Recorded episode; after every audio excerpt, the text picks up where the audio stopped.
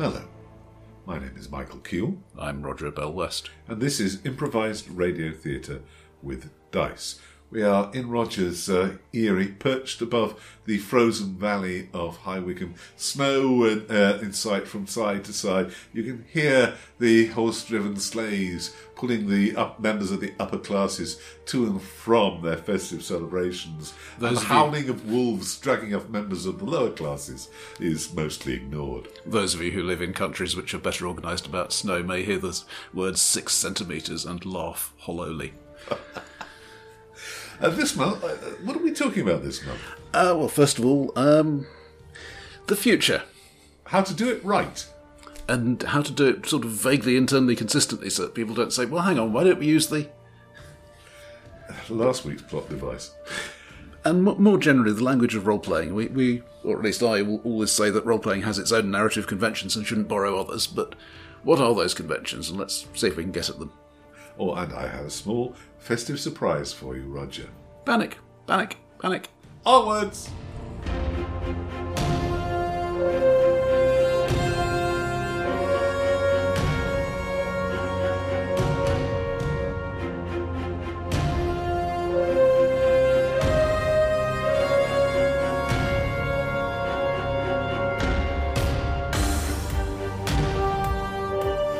First, a unsolicited commercial promotion.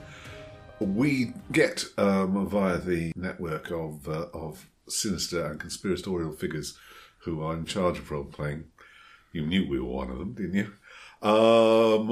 Access to the Bundle of Holding early, and this month, they're repeating their One Ring promotion with some extra stuff which wasn't in the first one, and it is safe to say that there is just about all that you could want to run a campaign of wandering through the Mirkwood in the days after the death of Smaug and fighting against the Shadow and that sort of thing.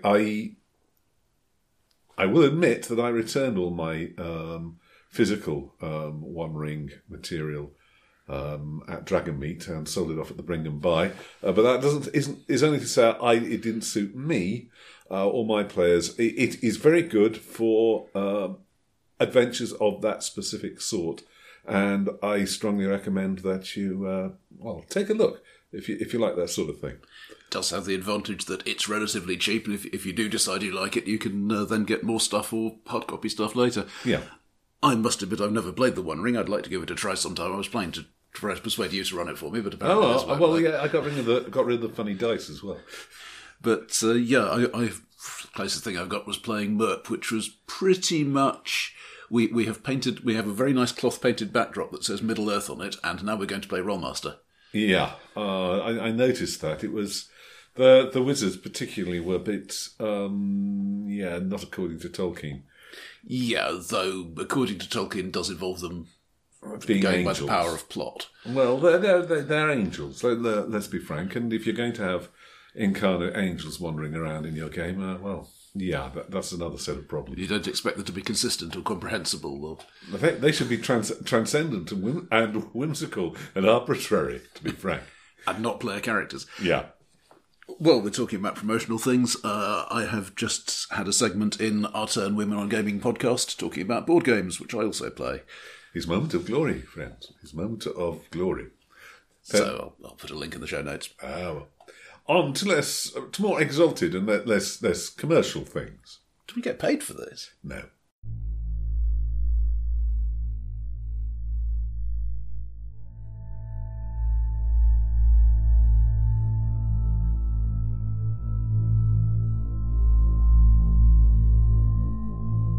One of the things I picked up at Dragonmeet, with the immense wealth and bounty that came from selling off quite a lot of other stuff, was the latest version of Traveller, the call book for Mongoose Traveller.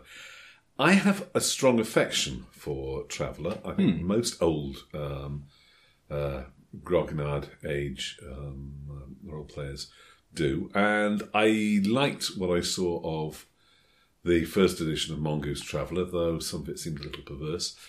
It feels a lot like somebody's, I'm going to take Traveller and turn it into something really impressive, only they've had some professional editing done on it, and it actually fits together as well. No, it looks like somebody has taken original Traveller and said, let's take the good bits and let's put in what we've learned from the past 40 years of role gaming. And more of everything. Yeah, that is not necessarily a recommendation, folks. For instance, one of the things that struck me about it was the fact that they have included, and Roger tells me it was included in the first edition of Mongoose as well, the idea that you could start the game with medical debt from all the wounds that you suffered. Or because of the anti-aging drugs you started taking. Well, yeah, that's another point I was going to come to. But the anti-aging drugs are part of the same thing. Why are we introducing a fact of 21st century American politics? According to Ken Hite, it pretty much starts with the Second World War. Well, yeah, that's true too. That's snow falling off the roof, folks. Yes, Santa has arrived early.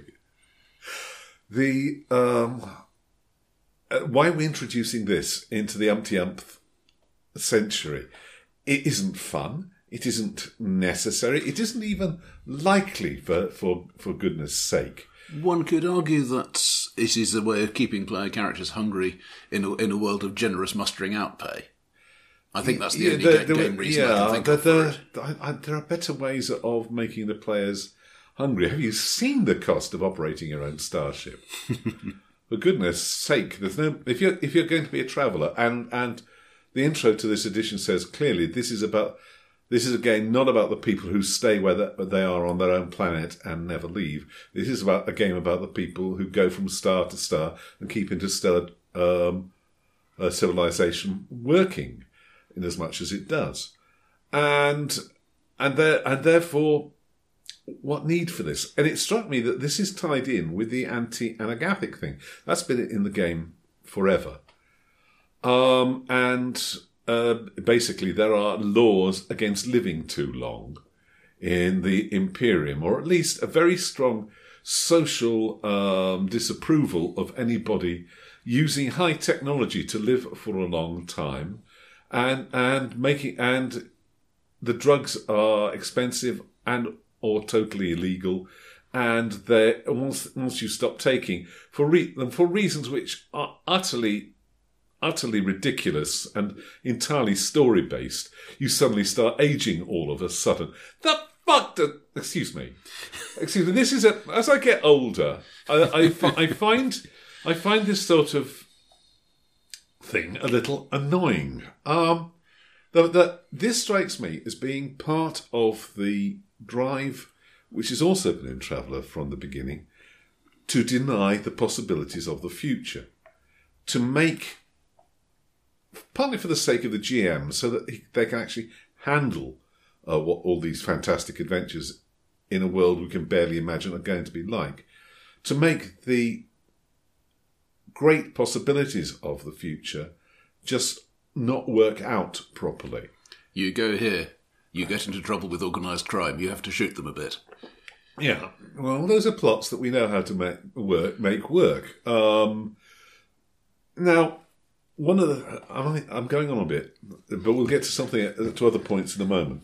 And one of the things that I got rid of at Dragonmeet, I keep coming back to this, was my copies of Eclipse Phase, which those of you who've been with us from the beginning will recall I was enthusing about right back at the start of our 5-year, God help us, campaign of ranting at you every month. That was a game which embraced the possibilities of transhumanism, of a quite near future human race, which was quite different from the one we actually live with. Of course, it also embraced Cthuloid things from outer space trying to eat everybody. But smooth. Well, we did this at more length in that first episode, but it's worth, I think, considering the difference between that and Transhuman Space, which came out a bit earlier, and is deliberately trying to be, this is rooted in the present day. Yeah. the political problems may have changed, but they're still essentially recognisable political problems. Most of the people you meet are human biological people, yeah, unless you go somewhere fairly strange, and so on. I think Eclipse Phase had an advantage just by saying, "Yeah, you got all the tech." Yeah, you can. Your character may be incapable of dying, provided you pay for your cloud storage on a regular basis. There's a video about that, but I'll link to it in the show notes. Okay. And this struck me, and it struck him, I hope it struck him, as a good excuse to talk about the possibilities of the future and gaming in the future and what it would mean to do it right. And something that would make us grumpy. This is also inspired by Brett Evel's comment that we've talked about doing Star Trek right as one of the inspirations for my Wives and Sweethearts campaign. But we haven't really gone into much detail about what that actually means. Well, all right. The first thing about why... Do you want to do an intro to Wives and Sweethearts? I suppose. Basically, it is the reasonably far future. The Royal Navy is in space. This is a story about people aboard a warship that spends most of its time not actually at war. I think that's the nutshell. It's very much... It's a mix between the service in the Second World War. It feels like the 20th century Navy in culture. It has a bit of, because we're so far away from any direct control by the Admiralty, it feels like a Napoleonic space game because you're there and you're the one on the spot. Yeah, even if you can send somebody for help, the message saying... yes, you are authorised to fire, would not get back for hours to days, so you kind of have to be able to make that choice yourself. And there are... Well, it's not that far in the future. The nation-states have realigned. I really must get clear in my mind why France and Russia have formed a conglomerate across most of Europe. But... I think it's most of southern Europe fell into the Russian sphere of influence. Yeah, and they're the bad guys, folks. They have better cooking than the Russians do now, but they are the bad guys. And it's a couple of 100 years from now. The date is basically as close to contemporary as I can get away with the high technology I wanted. Yeah, we're in the early days of the formation of interstellar empires for the nations of Earth. Earth is not a united government by any means. There are thousands of colony worlds out there already. Yeah. So it depends on how you define early days. There has been at least one major war about imperial possessions, though we don't call them empires. Some of them look a little... Some of the polities? Some of the colonies look a little... thin on the ground, not quite established. Maybe it's where we are. Yeah, because of the way I built the background, this involved quite a lot of programming. I basically used a spread model, starting from Earth and saying, okay, here is the initial belt of colonies. Yeah, from each of those. Look at roughly how human-friendly they are, and that gives you approximate population growth rate. Mm-hmm. And once the population exceeds a certain value, they might start spinning off another colony. It's a crude model, but it gives a vaguely plausible spread. It looks it would look something like my games of Civilization, I think. Yeah, all right. The feel of it is still very 20th century, but you've told me, and it's not been emphasised in the game, that back on Earth, back in the core worlds at least, we're in a post-work environment. Or at least if you want to be, you are, yeah. This was... one of my two big influences on this was obviously Star Trek. Yeah. The story about a warship that spends most of its time exploring, or at least not at war. You can say what you like about Trek Next Generation; it's still a warship, as far as I'm concerned. But with pet cats and counsellors. thinking about that, and also bringing in the probably now fairly obscure author John Winton, who in the 50s, 60s and 70s wrote a number of novels about contemporary Royal Naval life at the time. So my thought initially was what would happen if he had been the guy in charge of writing a science fiction series. Okay. But one of the things I want here is it's still basically human stories, and the humans should look like recognisable humans. Mm. And that in itself is a huge veer away from Transhuman Space and the sort of radical hard SF that is probably still fairly popular at the moment. It means, you know, we don't have artificial intelligence. Hmm. We have reasonably smart computers, but you don't have a conversation with them, or at least not a useful one. This is specifically so that we have a ship with a crew of a bunch of people, not you know, four people and their robot army. Yeah, the way the players are playing it feels very much like British society of now, or even a little time ago. But then the Navy is often an old-fashioned culture in itself. Well, where the post-scarcity society feeds into it, I think, is in who is the sort of person who joins the Navy. Because traditionally, one of the reasons for joining the armed forces, it's not one that gets talked about much, is so that I can make enough money to live on. Yeah. And not be on horrible welfare that will just about let me starve in comfort. Mm. Mild comfort. So when the horrible welfare is really quite comfortable, then... Yeah, so who joins? Yeah. Well, all right. This is less true on colony worlds, but colony worlds also have fewer people. Mm-hmm. If you're growing up on colony world, you may well have been an actual farmer. And suitably bored with that and so on. And the Navy will happily take you and use that. But if you grew up in a core world, maybe you don't have as much as you would ideally like, but you have enough. You know, you have reasonably nice food, you have a reasonably nice place to live, and so on. Yeah. So who are the people who join at that point? Not just who are the people who joined as officers, but who are the people who joined as enlisted? Yeah. And a lot of it is in order to get training on cutting-edge tech. Mm. A lot of it is because it seems like fun. Because of the extension of lifespan, somebody may well do a 20-year hitch and think of that as, well, that was quite fun, now I'm going to go off and live my real life. Yeah. My character is simply insanely ambitious and thinks he could be a captain by the time he's 30. He has overconfidence. What else? I'm not quite sure about the motivation of the others.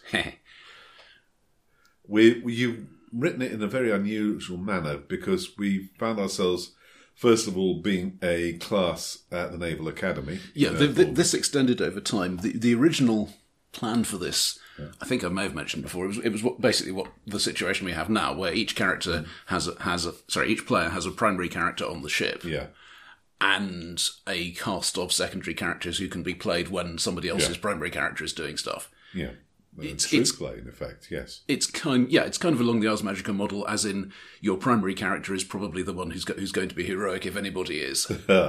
I should be so lucky. When heroism knocks. Yeah, I will leap in and then discover that I don't actually have the skill that is needed at this moment in time. So that was Plan A, and that was another Star Trek influence to try to get away from the model where the captain and the senior officers are always the people who go and investigate the dangerous situation. Yeah, the captain and the number one are non-player characters. So yeah, junior officers are more expendable. They might well send one or two of those into a dangerous situation. I missed You're all capable of leading marine parties, and the Marines usually keep a straight face. Why are the Marines always... Are the Marines as sarcastic with the other officers? I mean, I may be a little prejudiced here. Yeah, that's one of the things I was going to say about the interclass and inter-rank relationships. It feels very traditionally British. When you get to play one of the lower ranking characters, you mostly mutter things about the bloody Ruperts. Do they call them Ruperts in the Navy? I don't think they do. Well, they certainly can't call them Rodneys. That would be a compliment. and get on with the job. Yeah, though particularly a technical rating or NCO is expected to say, "Excuse me, sir, I have this idea." Yeah, and excuse me, sir, do you think that's really, really practical? There's a small thing you might have overlooked, sir. Yeah, all of these are short of the nuclear option, which is, could I have that in writing, sir? Which is a signal to the wise officer that he's just done something really stupid. Yeah.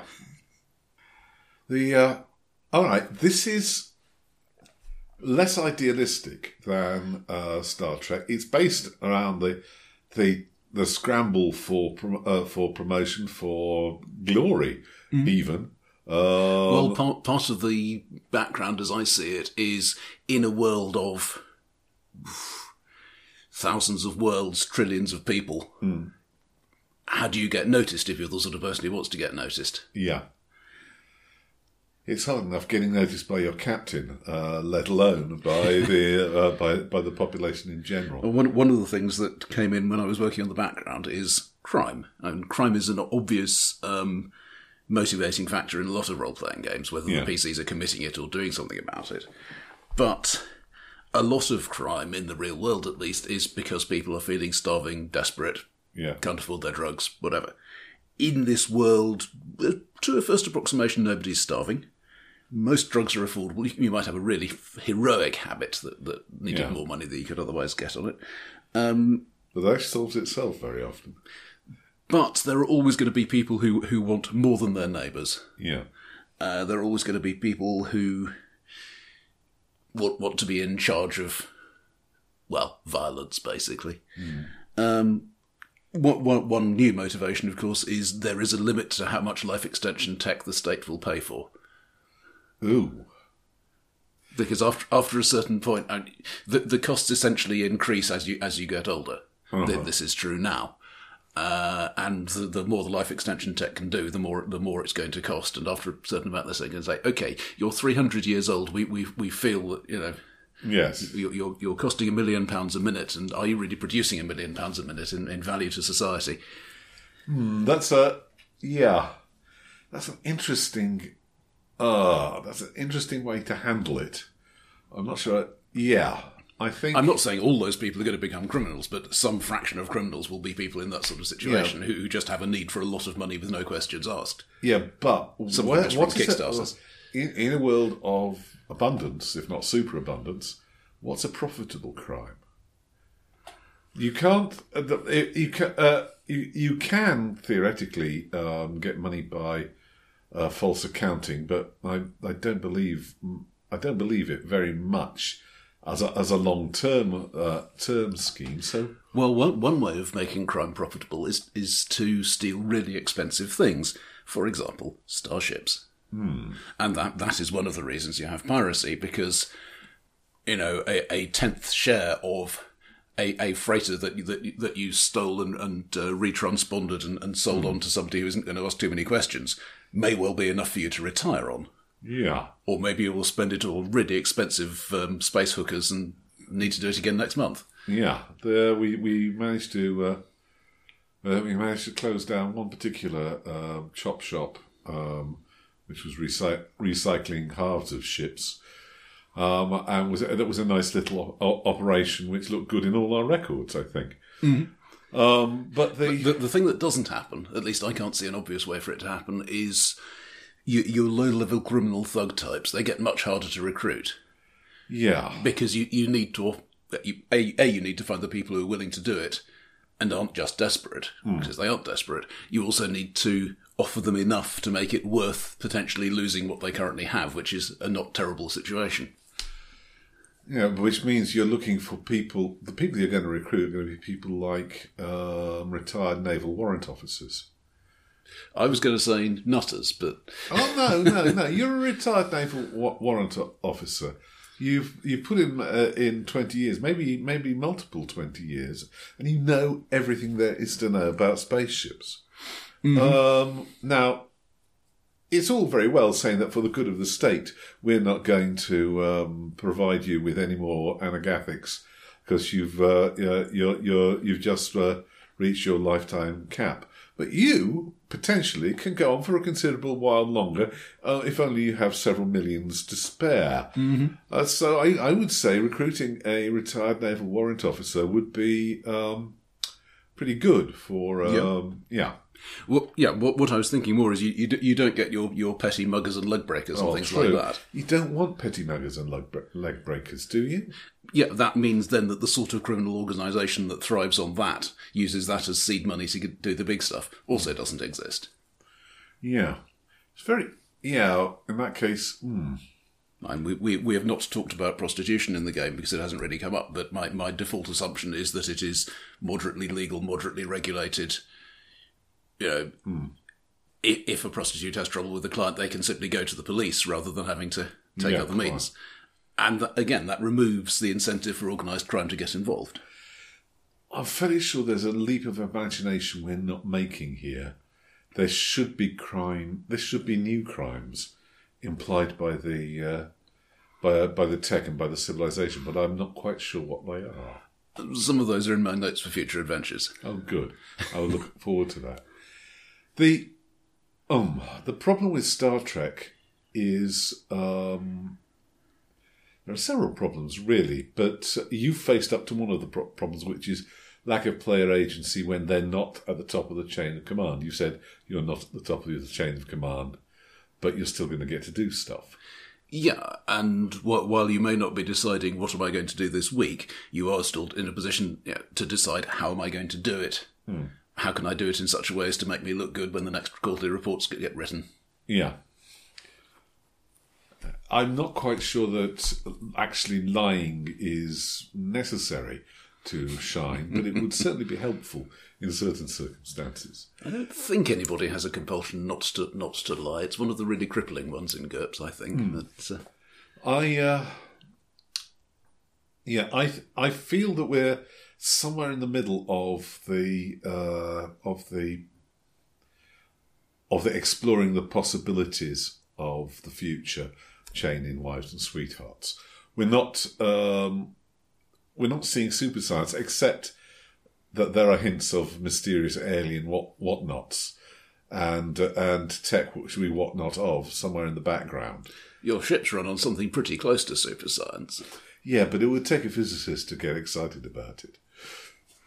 FTL, please. Well, they're the giant space woodlice come barnacles that somebody appears to have designed and released are quite astounding, as are the living ships, which I'm not quite. I want to know more about. They're a bit of sense of wonder stuff that we've sort of.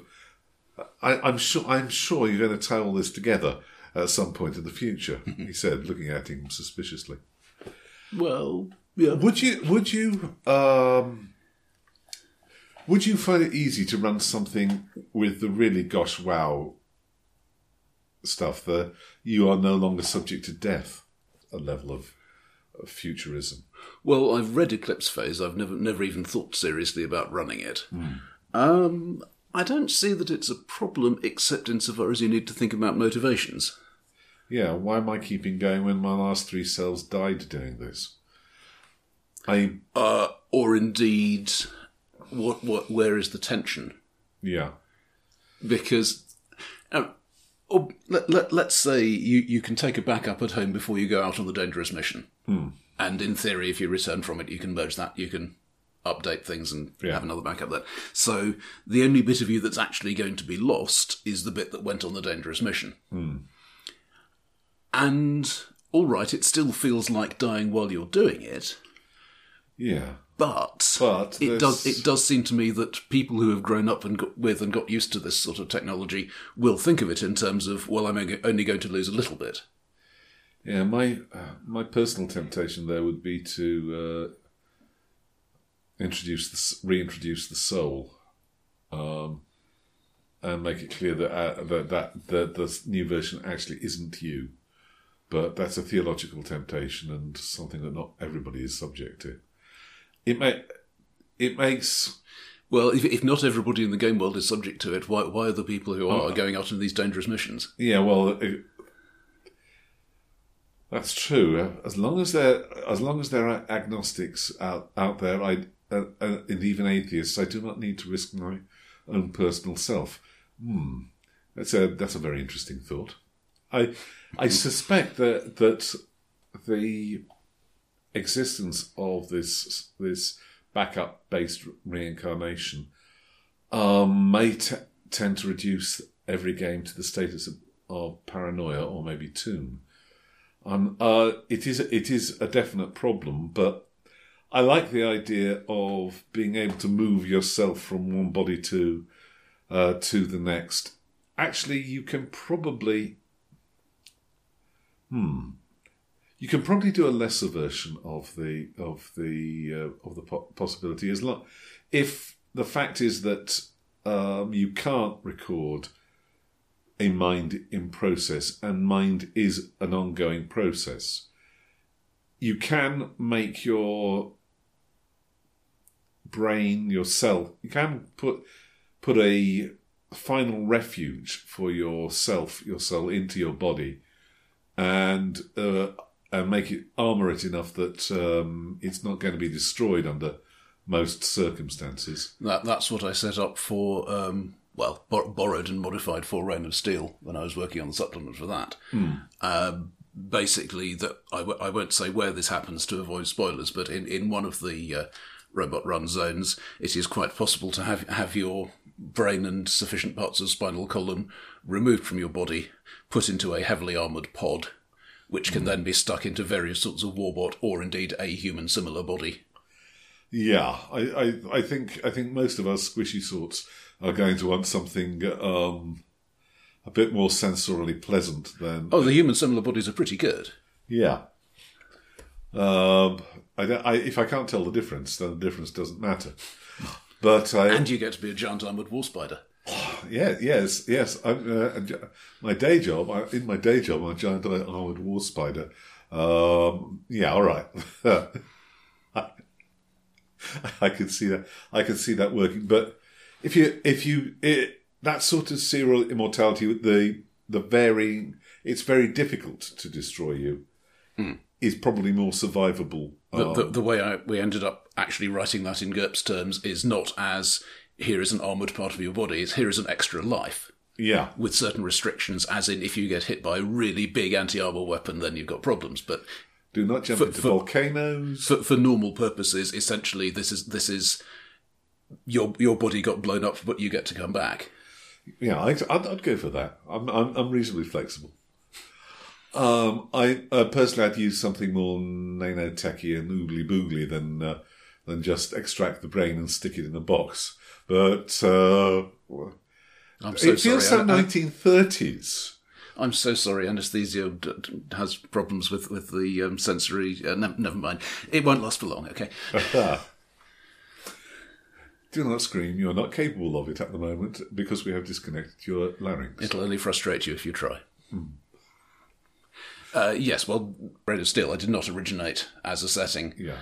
This tech was to some extent already there. I just modified it. But the robots are not hugely high-tech anyway. They are better advanced than humanity was at the time it came apart. But they've spent a lot of effort on fighting each other as well as fighting all of humanity.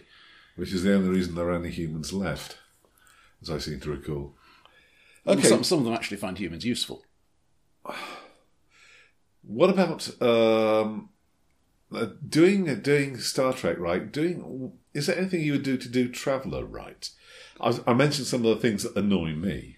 Well, one of the things that's a problem for me, I realise it's not a problem for many people, is that cheap reactionist drives break my suspension of disbelief. Go on. You tell me this, but explain to the listeners. If you have a system which essentially lets you put in electrical power and get out momentum, then you have planet-killing kinetic weapons. Yep, I agree entirely. And my feeling is that no matter what you say about, well, society doesn't like doing that, there are always going to be some number of people who are fanatics. And the larger your society is, the smaller proportion of fanatics you need in order to have at least one. Yeah. Well, I don't disagree with this. I think it's savable partly by the fact that there are Imperial Marines, but mostly by the fact that space traffic control has to be armed to the teeth. Yeah, there's nothing much they can do. If you turn the incoming spaceship or asteroid into a glowing radioactive gas cloud, then your planet is going to be hit by a glowing radioactive gas cloud doing a high fraction of C. You don't have enough warning to push it off course. All right, in that case, immense tractor beams. All right, if you have tractor beams, it gets easier. all right. Maybe, I don't know, maybe does it make it any better if you say there has to be a high station? And maybe a beanstalk as well. I'm more inclined, actually, to throw physics out of the window completely and have a drive that gets you rapidly up to a set and usefully high speed, but does not provide acceleration. Things like Paul Anderson's hyperdrive, which 2300 AD used as starter warp, where you can make lots of jumps in shorts in quick succession. Yeah, but that's not the answer to... The jump drive isn't the answer to the problem. If that's what you use for your in-system drive, then yes, it is. Because then you don't have the high velocity in real space. Good point, yes. You can cross real space quickly, which is what you need in the game. Yeah, but I don't think it entirely solves the problem. We throw rocks at them. If you can get to space cheaply, then you can put chemical drives on something nice and heavy and pointed at New York. Yes, but that does take longer to do. The thing about your Traveller reactionless drive is that you've got your 100-ton spaceship, and it will only take a month or two to get it up to a significant fraction of the speed of light. And that is not true of chemical rockets, or any conceivable rocket. A month or two travelling at sunlight speeds towards a planet for a month or two. Yeah, you start a long way away. And it depends on the tech, how far away you can be detected. But yeah, what you do if you're me and you're thinking about this is get up to your 90% of C or whatever it is before you enter detection range. Assuming that's possible, yes. Well, your power plant will run for a year without refueling. So okay. So this is admittedly a relatively minor point because it is possible just to say, well, that doesn't happen. It's a genre convention. And I don't like saying that. I don't like saying it either, because, as we've said before, one of the things I like about science fiction gaming, or science fiction-styled gaming, is that it says, here is a box of toys, now put these toys together in unexpected ways to solve the problem. And saying this particular way of putting them together is not allowed doesn't really work for me. So the short version of the answer to your question is some different sort of normal space drive. I don't know what. Something. Okay. I mean, we still want it to be about travelling. We still want it to be about spaceships. The sort of drive you have really defines the sort of universe you have. That's true, yes. And we do not have the nice... We don't even have something like the Expanse, the nice in-one-system stories, without something that gets you off an Earth-sized planet cheaply and flexibly. Yeah, I these days I'm inclined to assume beanstalks round reasonably civilised worlds. That's certainly what I did for Wives and Sweethearts, simply because it makes sense. Yeah. If you have the tech to constrain antimatter for your space drive, then you've probably built things strong enough to make a beanstalk out of. And yeah, it makes sense from an economic point of view as well, but that's less of a concern. It's certainly cheaper than any conceivable aircraft, spacecraft. Yeah. And, yeah, the fact that there are... I don't know. The fact that there are... You're not going to believe the fact that there were worlds destroyed in that sort of fashion. There were world-killing weapons used in the bad times after the fall of the First Empire isn't going to be enough for you to say the social pressure is enough, is it? Well, consider Babylon 5, where in season 1 everybody believed nobody will ever again use planet-destroying kinetic weapons because we got better than that, but oh dear, now they are. Yeah. Minor spoiler for season 2. It was a good series, but a long time ago. Okay, we have touched on some of the things we like and do not like about the future. And let us go on to something else.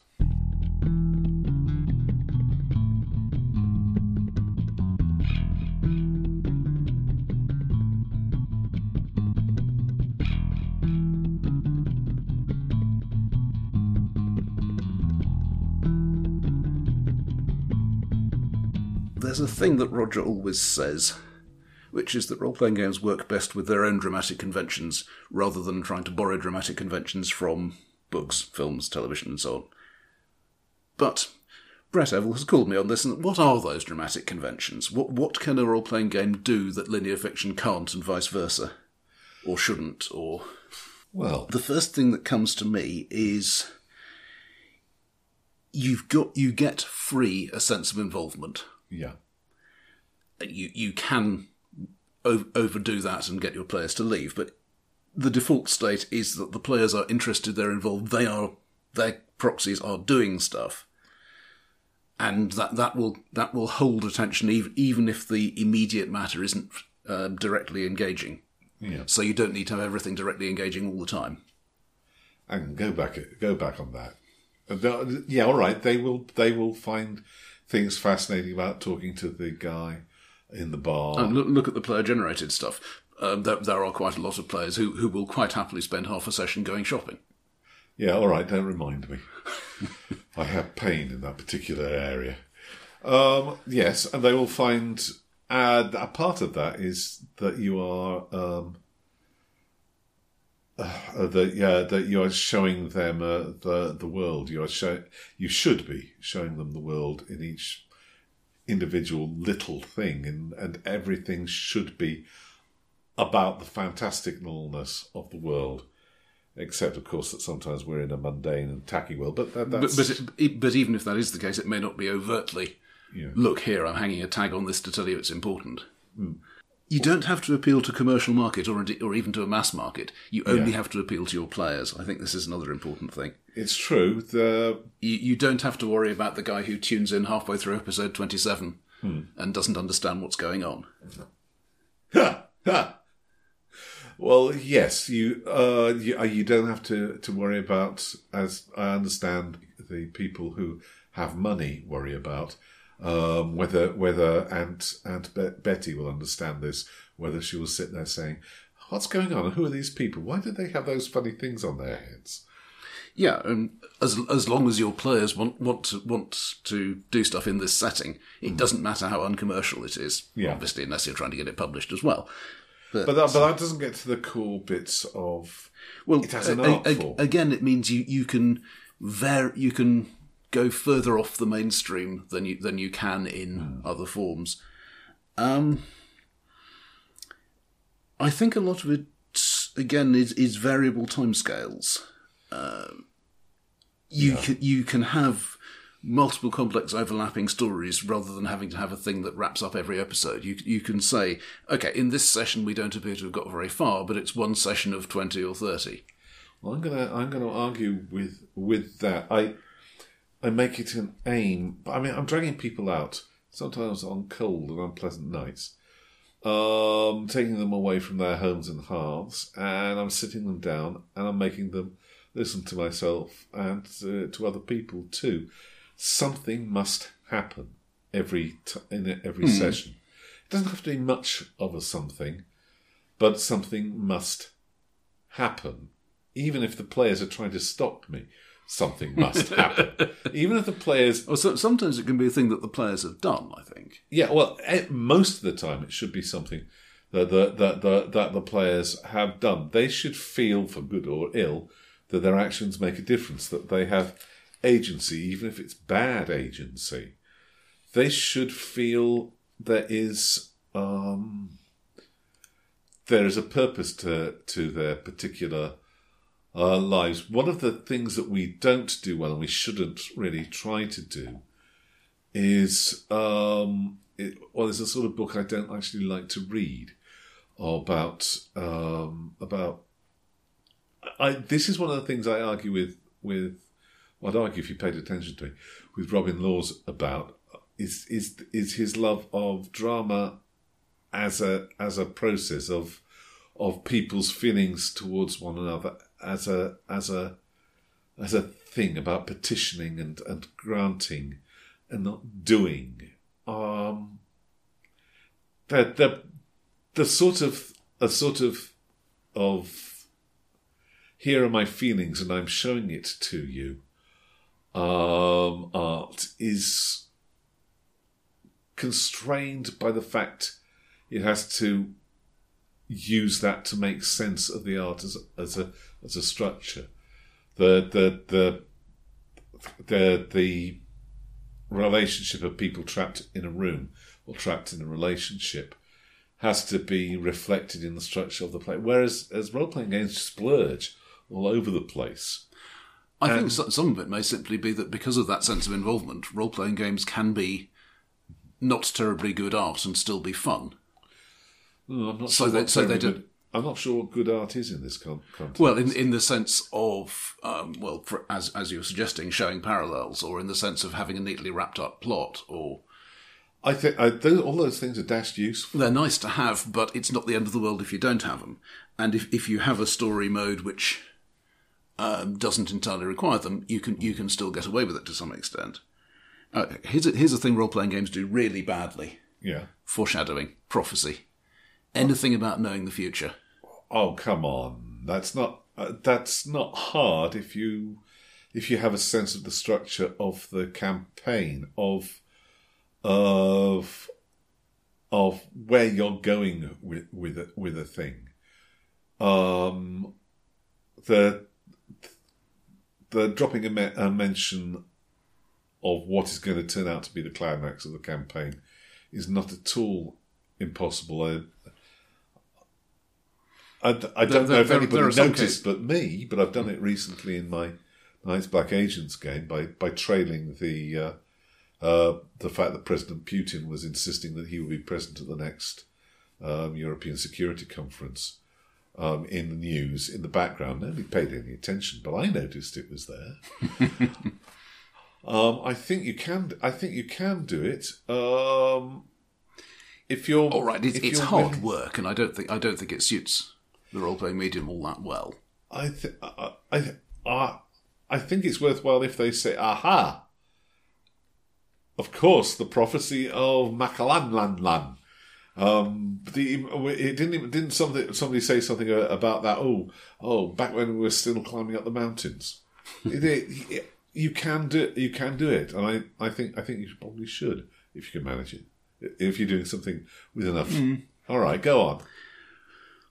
Okay, two sides of the same thing: relying on characters who don't spot stuff. Yeah, relying on characters who do spot stuff. Yeah. In linear fiction, you can do this. Even in a video game, which is probably the closest thing we have to role-playing in something like mainstream now.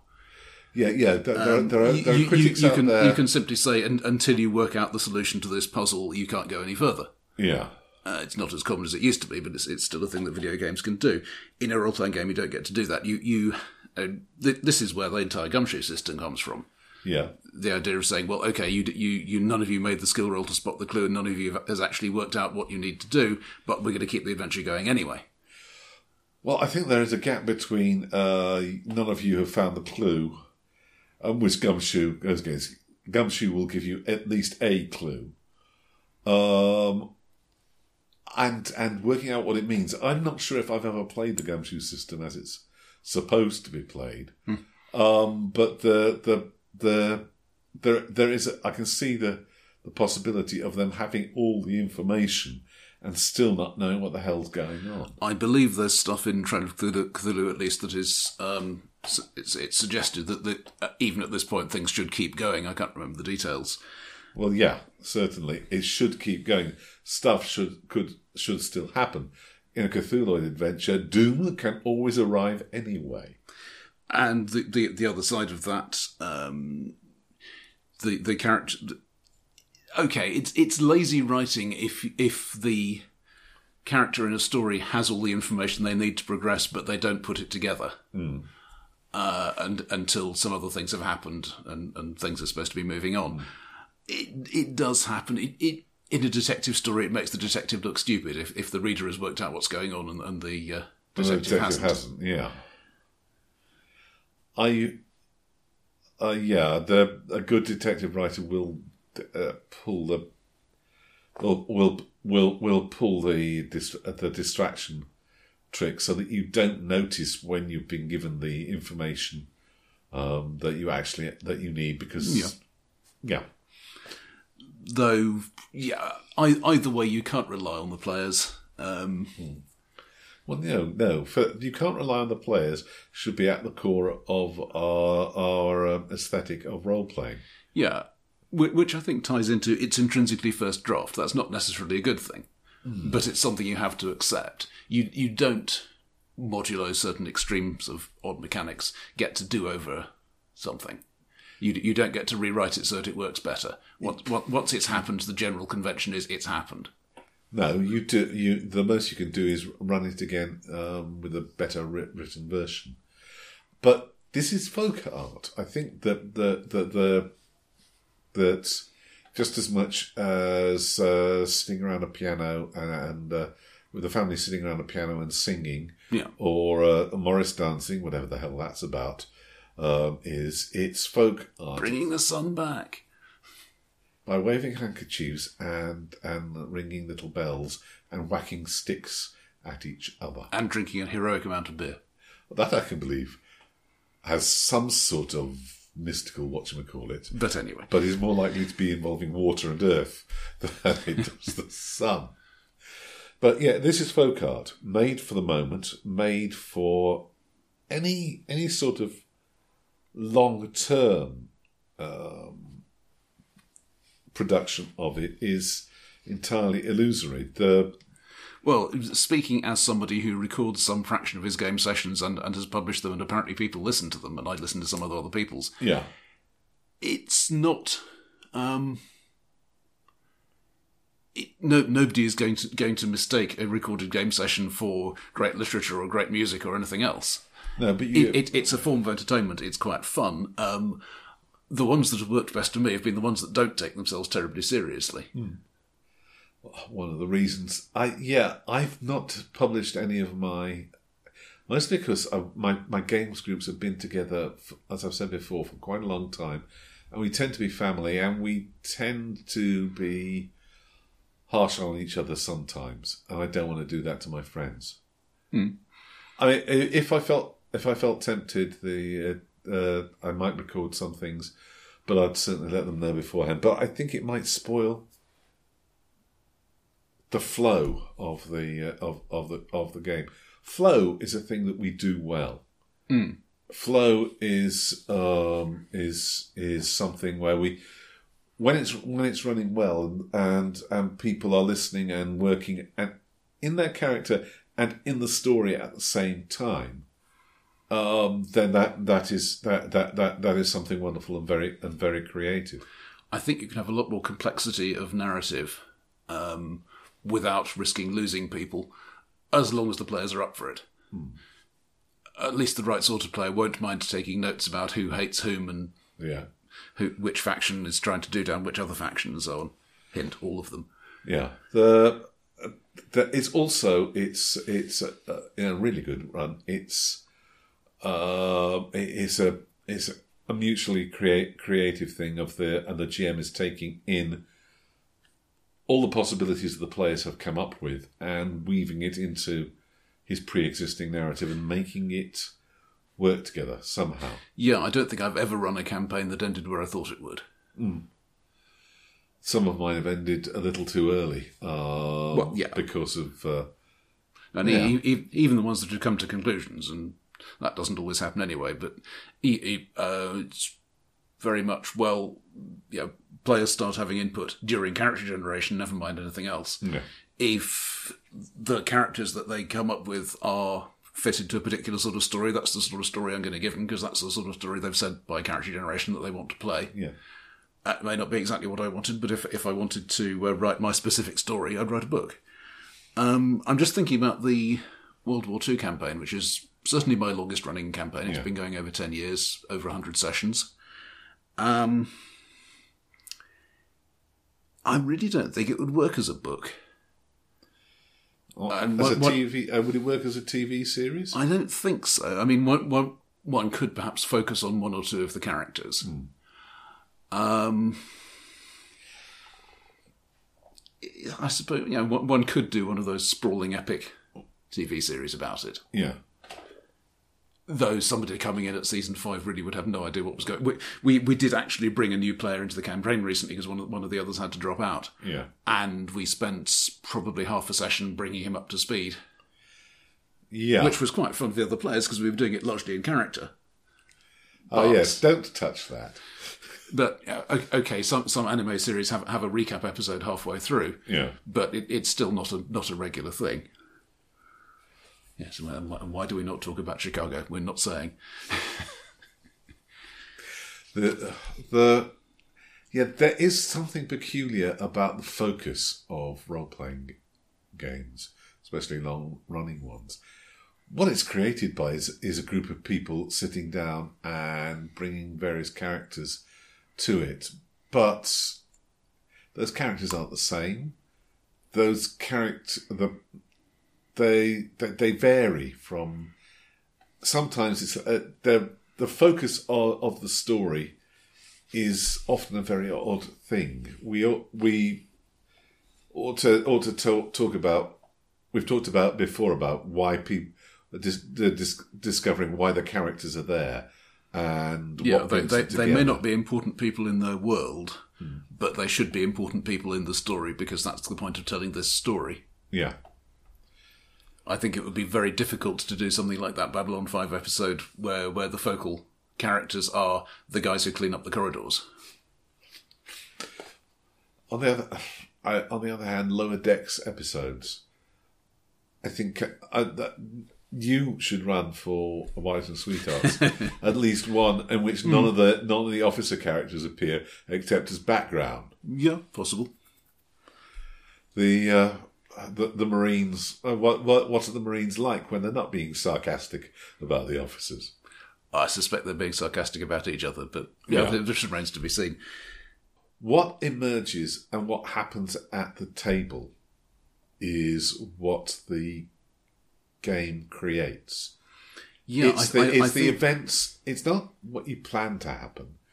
It's not what the genre demands to happen. It's what the players and the GM make happen at the table. And you really can't apply... I always feel that applying genre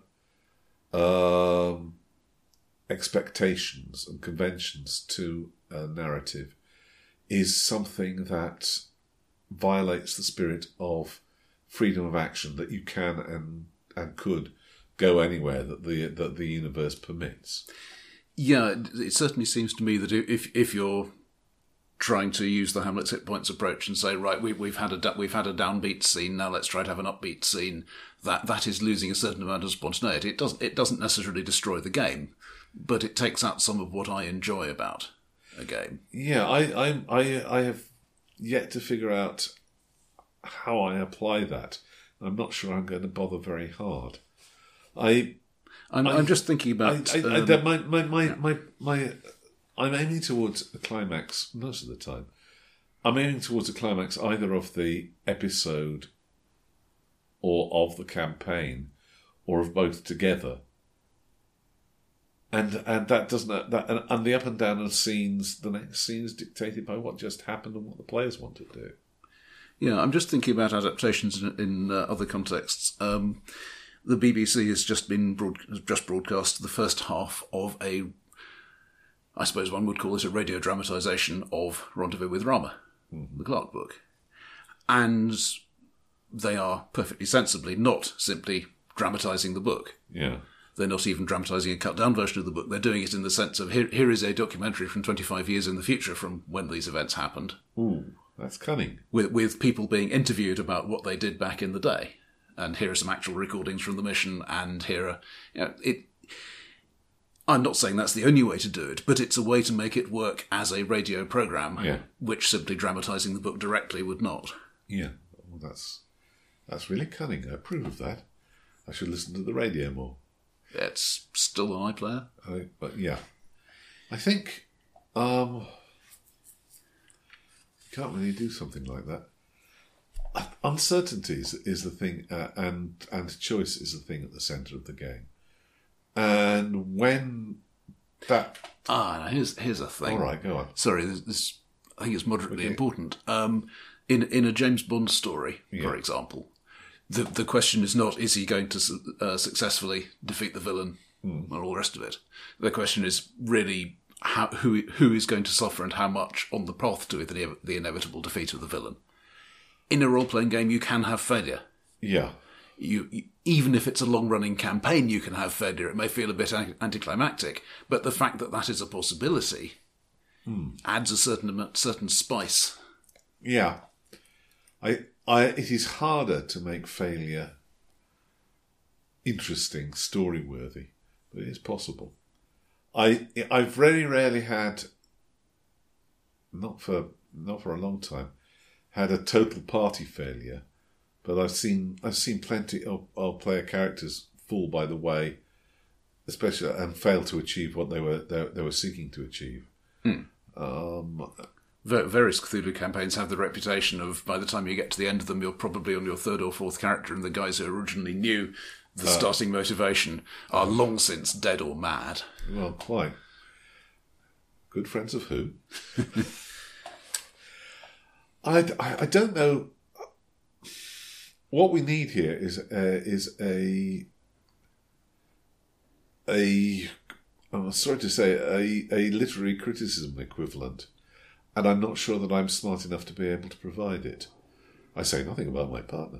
Well, I think we're groping usefully towards this sort of thing, and it is unfortunate that many of the people writing about role playing games tend to be very up themselves. Hey, that could be us, could it? No, of course not. We're down to earth, solidly earth. Absolutely. More wine? Thank you. But, yeah, okay, there is one more conventional thing, which is, compared with everything except books, we have a massive effects budget. Yes. We can't get away with it quite as much as with books, because people will read a long descriptive passage in a book, whereas people in the game want to be interacting with stuff. Yeah, you can hardly get out a decent description of the gazebo before they want to kill it. It's a nice gazebo too. But I think it's well worth playing up to that, because, well, why not? Yeah. You can do the grand scale. You can look out of the window and see the fleet of thousands of ships. And it's well worth saying that if you have visual aids, use them, damn it. Mm. If you have an artist's idea, if you're basing it around an artist's idea, then use that. And it will make the world and the people much more real to the players. And to you, probably. Yeah, something I very rarely do. About the most I do is your occasional quick sketch map. But, yeah. Okay. Well, having groped, I think we better pass on.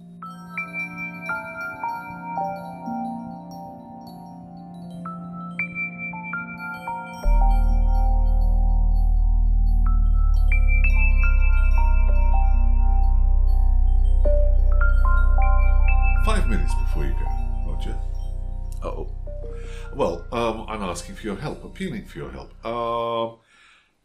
2 weeks tomorrow is the annual Winterval Festival of my Wednesday night role-playing group, where we gather together in somebody's house and have a day-long session, which means I have to get together something to run.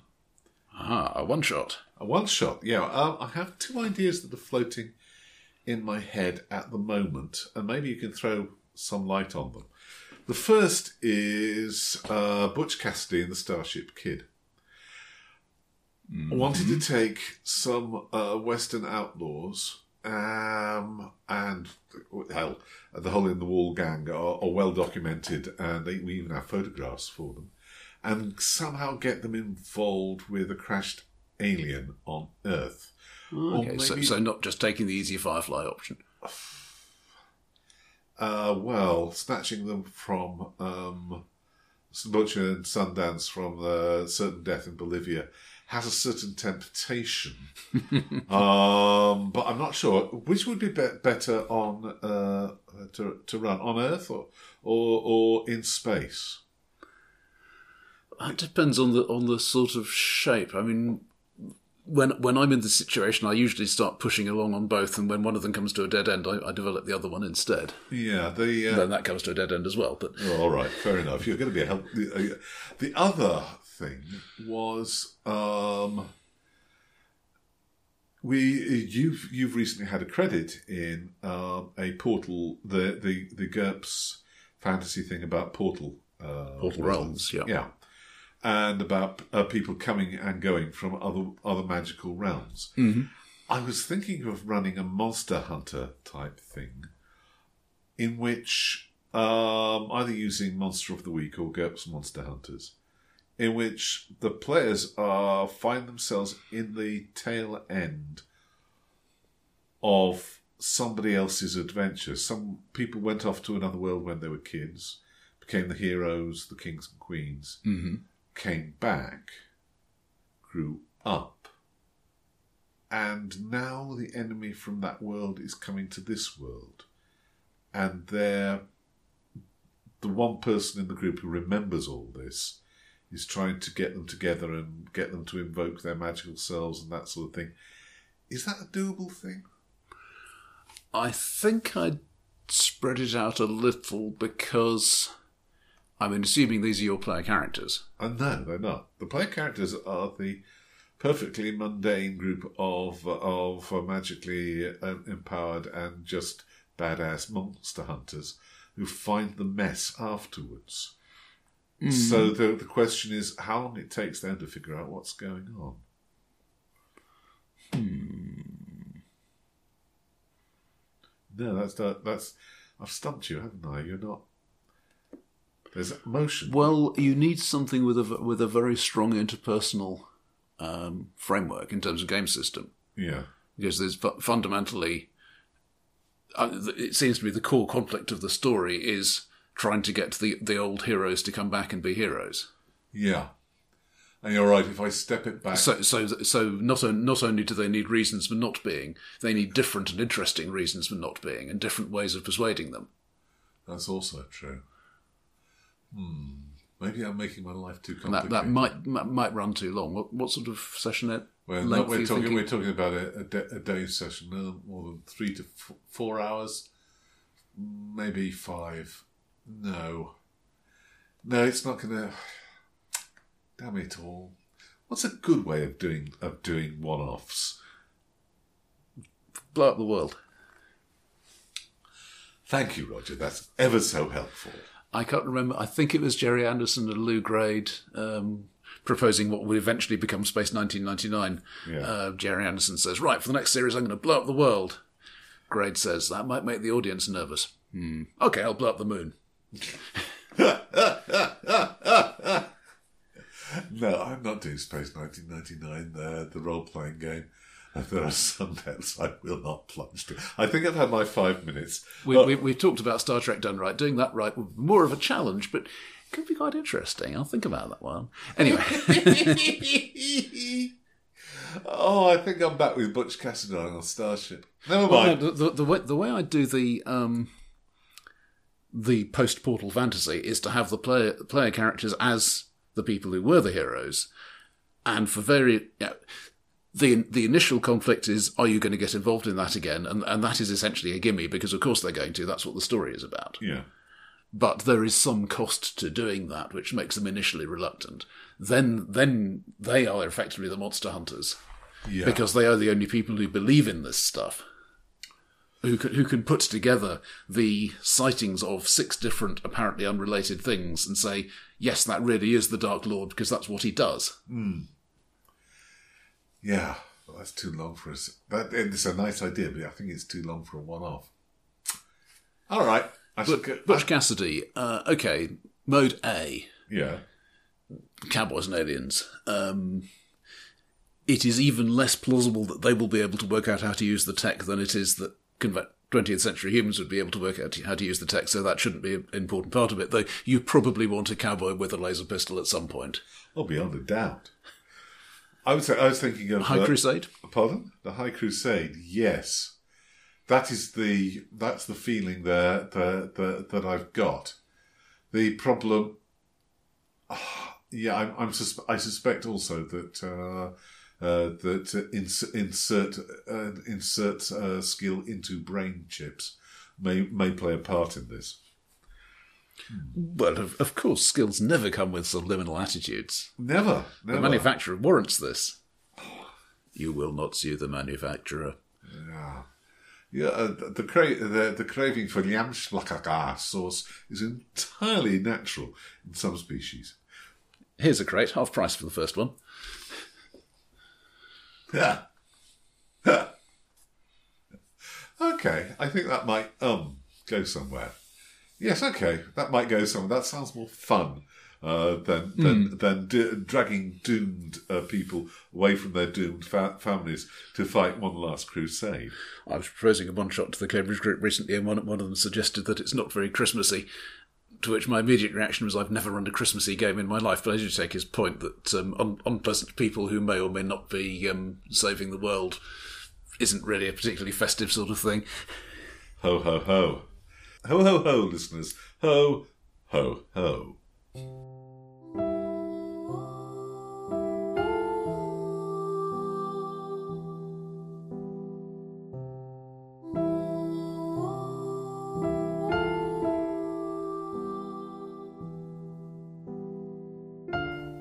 That has been Improvised Radio Theatre with Dice. And if you have any wonderful ideas about what I can do for my Midwinter Festival, well, please don't bother to send them in, because it'll all be done and dusted by the time you hear this. If you have things you want to say to us about the vocabulary of role-playing and how the future ought to be, then you can contact us via... Send a message to podcast@tekeli.ly, comment on the website, or we have a shiny new discussion forum which will be linked on the website. Woo! Shiny and new. You heard it here first. And in the new year, which will be by the time you hear this, we'll be back to regale you with more wisdom.